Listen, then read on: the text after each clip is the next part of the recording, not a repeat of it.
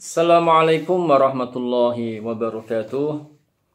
Alhamdulillah wassalatu wassalamu ala Rasulillah wa ala alihi wa ashabihi wa mawalah amma ba'd. Baik, kita lanjutkan Al-Hajr tapi dari matan Abu Suja. Eh, mohon untuk memakai menyimaknya pakai eh, matan Abu Suja yang tengahnya itu ada sarah Fathul Qoribul Mujib karena nanti ada beberapa keterangan ya yang perlu kita eh, ambilkan keterangannya dari Fathul Qoribul Mujib. Halamannya halaman 32. Faslun. Ay hada faslun ya. Ini adalah satu fasal. Qala al-musannifu rahimahullah. Berkata penyusun kitab, semoga Allah melimpahkan rahmatnya pada beliau. Wal hajru dan hajr ala sittatin itu atas enam enam golongan asobi satu anak kecil wal majnuni dua adalah orang gila wasafihi tiga adalah as-safi yaitu al mubadziri limalihi yaitu yang menghambur-hamburkan hartanya. Wal muflisi dan muflis nah, definisinya keterangannya di al nafis lebih komplit ya. Kalau di matan Abu Suja simple alladhi yang irtakabat huduyun yang terlilit utang. Di satu du, uh, sobi satu majnun dua safih tiga al mubadir empat muflis lima wal maridi dan uh, orang sakit fi mazada ala thuluth dalam harta yang melebihi uh, sepertiganya. Jadi misalnya orang sakit uh, keras itu kan ya kekayaannya satu miliar. Nah dia kepengen membeli mobil misalnya Ferrari ya hobinya mobil misalnya Ferrari lah. Nanti kalau uh, duitnya dibelikan mobil ya nanti kasihan anak-anaknya. Uh, apa itu? Uh, karena orangnya itu sudah sakit maka dia dicegah untuk mentasarufkan harta yang melebihi sepertiga.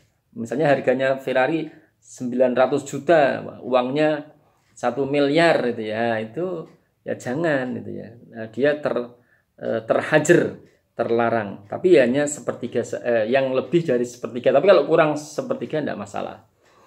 Wal abdi dan hamba sahaya alladzi lam yu'dan yang tidak diizinkan lahu untuk si abdi fit dalam perdagangan. Itu enam orang yang dihajar. Yang menghajar siapa? Hakim ya, seperti yang ada di Al Yaqutun Nafis.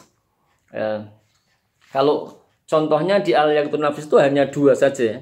Eh, satu adalah Safih, eh, yang kedua adalah Al Mubadzir Limalihi. Ya, tapi di sini ada enam itu ya.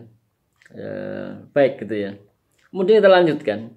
Wal abdu eh maaf. Watas ini hukumnya wa tasarrufus sobi wal majnuni was safihi ghairu sahih.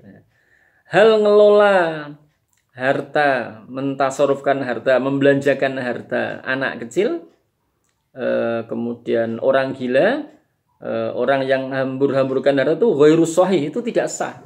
Tidak sah berarti dianggap tidak ada. Eh, berarti akad seandainya dia mengakadkan ya untuk dihibahkan ya tidak sah hibahnya itu.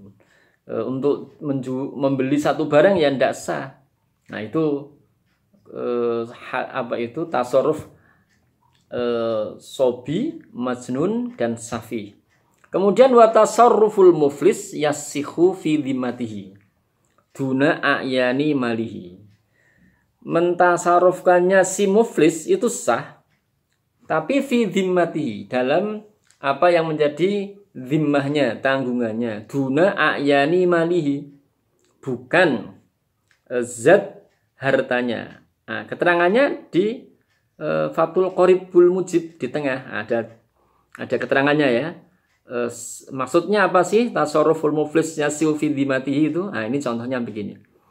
Falau ba'a salaman kalau dia menjual dengan uh, praktek jual beli salam menjual to'aman makanan awirohu atau selainnya selain makanan.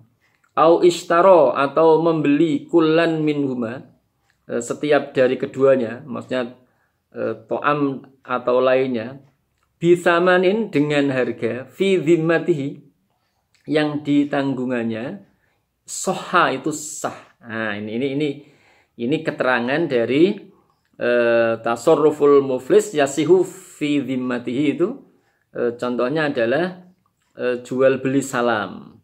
Duna ayani malihi. Nah, duna ayani malihi. Eh, maksudnya duna tasorrufi fi ayani malihi falayasihu eh, sedangkan tasarrufnya dia dalam zat harta itu tidak sah. Nah kemudian dibuat contoh.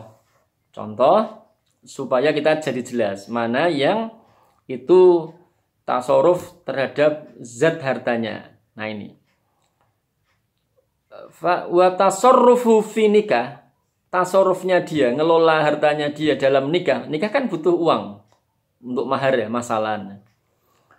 Au tolakin atau tolak. Tolak itu juga apa itu istilahnya eh, apa butuh uang juga. Karena apa? Karena eh, orang yang mentala istri kan disyariatkan untuk memberi apa itu istilahnya bebungah nah, sesuatu yang mengembirakan istrinya yaitu berupa materi. Au khulu atau khulu sahih itu sah. Nah, jadi karena apa? Karena itu bukan ayan malihi. Nah, bukan ayan bukan e, tidak dianggap oleh e, apa itu keterangan di sini tasaruf dalam ayan malihi maka dikatakan tasarufnya dia dalam nikah talak atau khulu itu sahih nah Wa amal mar'atul muflisah. Nah, tapi wanita yang terlilit utang ya, fa ini ikhtalaat. Maka jika dia ikhtalaat itu khulu ya. Khulu itu berarti dia meminta untuk dicerai. Untuk dicerai. Eh, apa itu? Meminta untuk dicerai. Nah, karena dia yang mengajukan cerai itu ya, maka si laki-laki ya, itu nanti meminta namanya iwat. Nah, meminta iwat. Nah, iwatnya itu diambil dari zat har nah, iwatnya itu nanti berupa kompensasi lah ya. Iwat itu kompensasi yang diberikan oleh si perempuan, si perempuan. Nah, kemudian si laki-lakinya tadi menuntut iwat dari ain harta si perempuan yang muflisah, yang muflisah. Nah, itu tidak sah. Makanya keterangannya adalah fa ini khtala'at ala ainin lam yasiha. Nah ini eh, di wa amal mar'atul muflisah fa ini khtala'at ala ainin lam yasiha. Adapun wanita yang terlilit utang kalau dia itu melakukan hulu, hulu itu menggugat cerai. E, kemudian karena dia yang meminta dicerai kan, e, maka suaminya itu menuntut iwat kompensasi kompensasi. Kompensasinya itu misalnya zat harta. Nah itu dikatakan di sini eh, itu tidak sah itunya. Hul apa itu?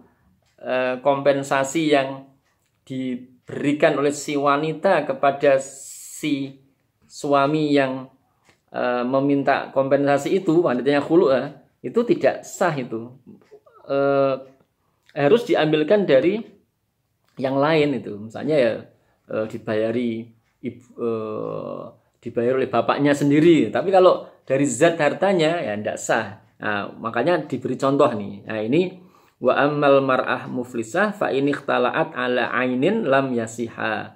Tapi kalau audainin fi dhimmatiha soha tapi kalau dia mentasarufkan eh, itu ya hartanya dalam rangka utang yang menjadi tanggungannya itu sah. Nah, itu keterangan yang ada di Fatul Qoribul Mujib ya. Ya, itu uh, untuk menjelaskan uh, tasarruful muflisi yasihu fi dhimmatihi duna ayani lihi.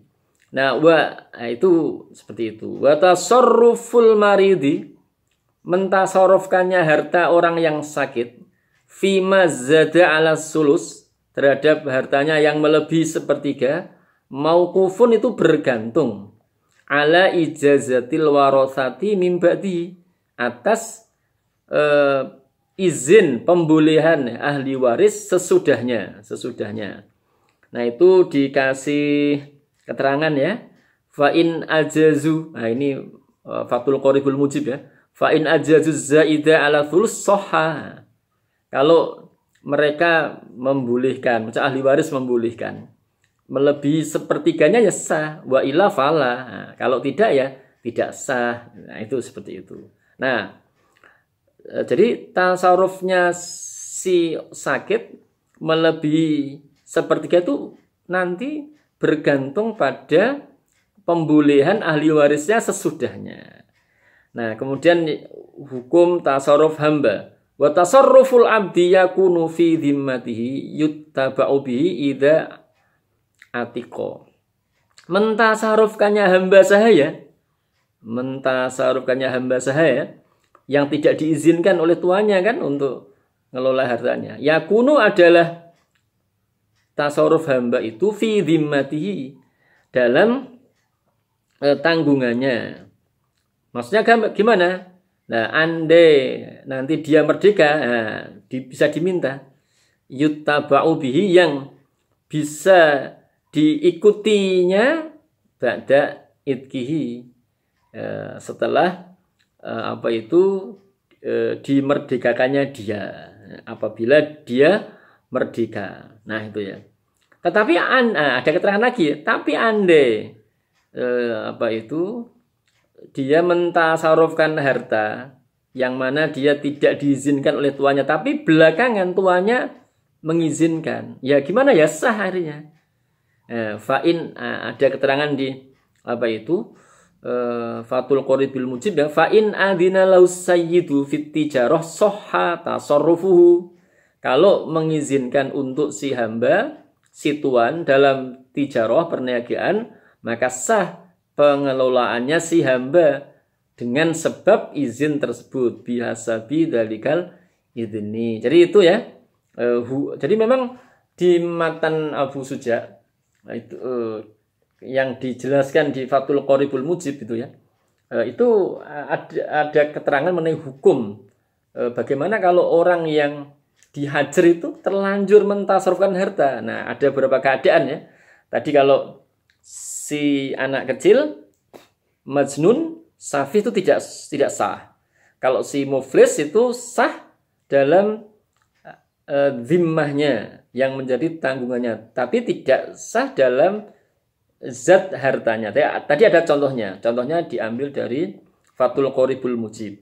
Eh, kemudian orang sakit kalau ngelola membelanjakan hartanya yang lebih dari sepertiga, bagaimana? Terlanjur gitu ya nanti ahli warisnya bagaimana? Kalau mengizinkan sah, gitu ya. Kemudian hamba sahaya bagaimana? Eh, nanti kalau dia merdeka diikutin, maksudnya biar kita tahu transaksi karena aku terus nomor Nah, itu bisa diminta dia untuk meneruskan atau ande setelah transaksi dia kan awalnya tidak diizinkan oleh tuannya, terus tuannya mengizinkan itu jadi sah. Jadi ada catatan-catatan. Nah, yang mutlak tidak boleh itu tadi adalah as-sobi al-masnun as-safi gitu ya. Kalau muflis tadi ada catatannya, kemudian al-marid ada catatannya, kemudian al-abdi juga ada catatannya. Baik itu saya rasa eh, dari apa itu kitab eh, Al-Hajr dari kitab eh, Matan Abu Suja. Semoga bermanfaat. Assalamualaikum warahmatullahi wabarakatuh.